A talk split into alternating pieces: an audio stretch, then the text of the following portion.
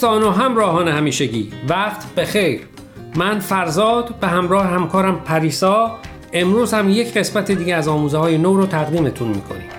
این هفته ابتدا به خبری جالب و هیجان انگیز می‌پردازیم و در ادامه هم طبق روال همیشه مقاله ای از وبسایت باهای تیچینگز رو بهتون معرفی می‌کنیم. با عنوان صرف غذا با خانواده فرصتی برای صمیمیت و آرامش. نوشته ردیانس تالی دوستان همراه ما باشید.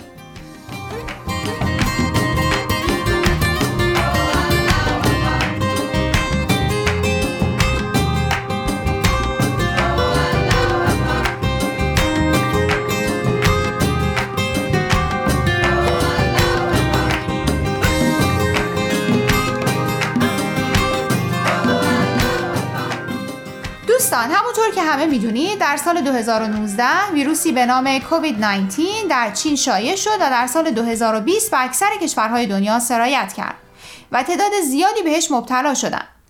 مدارس و مشاغل کم اهمیتتر برای مدتی تعطیل شدن و از مردم خواسته شد که در خانه هاشون بمونن و بجز موارد ضروری خارج نشن تا از همهگیر شدن این بیماری تا اونجایی که می‌شد جلوگیری کنند. در این دوران فعالیت های خودجوش زیادی شکل گرفت. در هر شهر و محله افرادی که امکانش رو داشتن رفتن به اونایی که نیاز داشتن کمک کردند گروه هم در شبکه های اجتماعی برای انجام این کارها تشکیل شد. مؤسس وبسایت باهای تیچینگز هم دست به ابتکاری خلاقانه زد. وبسایتی رو به نام Light Up the World راه اندازی کرد و از تمام افراد از هر دین و مذهب و اعتقاد دعوت کرد که ساعتی رو انتخاب کنند و دعایی بخونند یا فکر مثبت یا حتی لینک موسیقی رو به اشتراک بگذارن. در صفحه اول این وبسایت تصویری از گردش کره زمین دیده میشه و اسم کشور و شهری که در اون لحظه فردی داره دعا می‌خونه دیده میشه.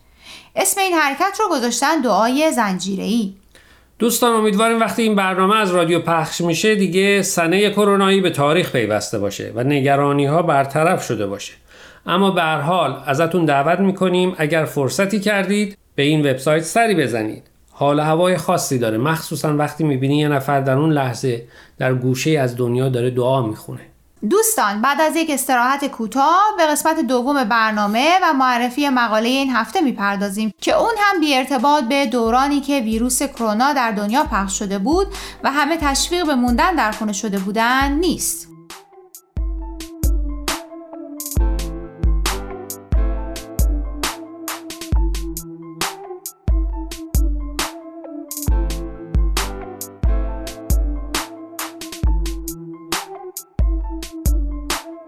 این مقاله رو ردیان ستالی نوشته و عنوانش هست صرف غذا با خانواده فرصتی برای صمیمیت و آرامش. ریدیان ستالی از دانشگاه مریلند در رشته ارتباطات و روزنامه نگاری فارغ و تحصیل شده. تا به حال دو کتاب شعر هم نوشته که امیدواره به زودی چاپشون کنن. خیلی از ما قدیمی ها با این عادت بزرگ شدیم که وعده های غذایی مثل صبحونه و ناهار و شام رو کنار اعضای خانواده صرف کنیم. و از این فرصت استفاده کنیم و برای بقیه از اتفاقاتی بگیم که در طول روز پیش اومده و گاهی ازشون مشورت بگیریم. اما مشغله ها و پیچیدگی های زندگی امروز این فرصت رو از خیلی از ماها گرفته.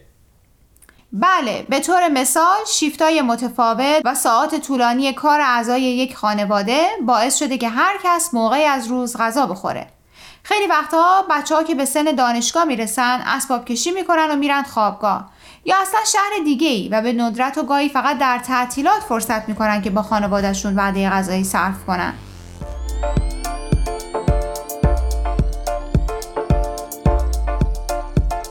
دوستان قبل از اینکه برنامه امروز رو ادامه بدیم می‌خوایم یه بار دیگه خواهش کنیم که به شبکه های اجتماعی و تلگرام Persian BM سر بزنید.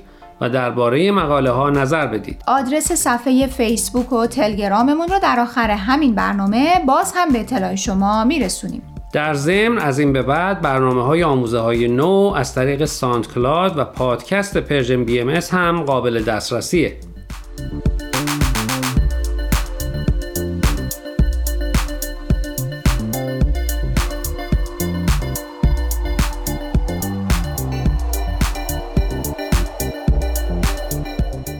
ردیانس در این مقاله از تجربه یکی از دوستانش در دوران قرنطینه میگه این خانواده چهار نفری بعد از هفت سال دوباره زیر یک سقف دور هم جمع شدن.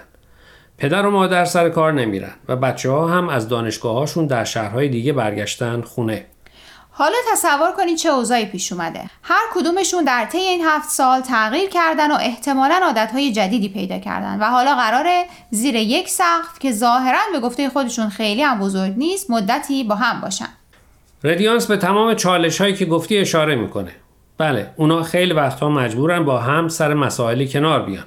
احتمالا به مگوهایی هم بینشون پیش میاد. اما نکته که مهمه اینه که وقتی سر میز غذا میشینن تا با هم غذا بخورن از این فرصت استفاده می‌کنن تا همدیگر رو بهتر بفهمن. خودشون رو به قول معروف جای طرف مقابل بذارن و سعی کنن از این فرصت برای نزدیکتر شدن به همدیگه استفاده کنن.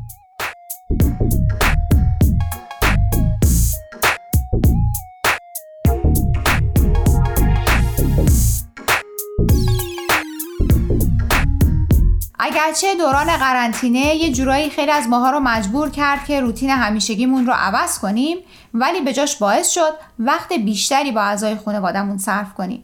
به قول گفتنی عدو سبب خیر شد. بله این دوران با همه چالشاش باعث شد خیلی خانواده دوباره به هم نزدیک بشن و رابطه هایی که احیانا کم رنگ شده یا از بین رفته بود دوباره از سر نو بازسازی بشن. خانواده که ردیانس تو مقالش بهشون اشاره کرده مهمترین چیزی که در این دوران یاد گرفتن این بوده که هر کدوم از اعضای خانواده تلاشش رو بکنه که واقعیت دیگر اعضای خانواده رو بپذیره و حرفای هم گوش بدن و تا جایی که براشون امکان داره همدیگر رو بفهمن. دوستان ممکنه زندگی شما در دورانی که ویروس کرونا همه گیر شده بود خیلی تحت تاثیر قرار نگرفته یا شاید هم برعکس. اما به حال امیدواریم که این مقاله که درباره تجربه یک خانواده از زندگی زیر یک سقف بعد از هفت سال بود نکات آموزنده براتون در ارمغان داشته. یا شاید هم یادآور خاطرات تلخ و شیرینی از اون دوران بوده باشه. به حال امیدواریم هر جا که هستین سالم و سلامت و تندرست باشین و کانون خانوادتون گرم.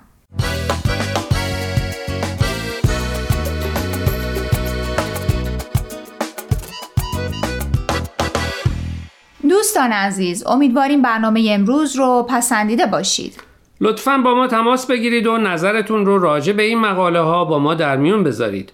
آدرس ایمیل ما هست info at persianbms.org اگر هم موفق نشدید که همه قسمت ها رو گوش کنید یا دوست دارید یک بار دیگه اونها رو بشنوید می‌تونید به سراغ وبسایت Persian BMS برید به آدرس persianbahaimedia.org در ضمن می‌تونید از طریق فیسبوک، تلگرام، اینستاگرام و SoundCloud Persian BM به همه برنامه های ما دسترسی داشته باشید و برنامه ها رو اونجا گوش کنید یا از طریق این رسانه ها برای ما نظر یا پیام هاتون رو بفرستین.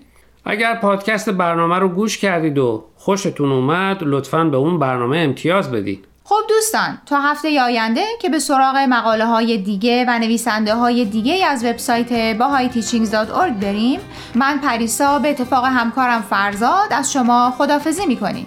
خدا نگهدار.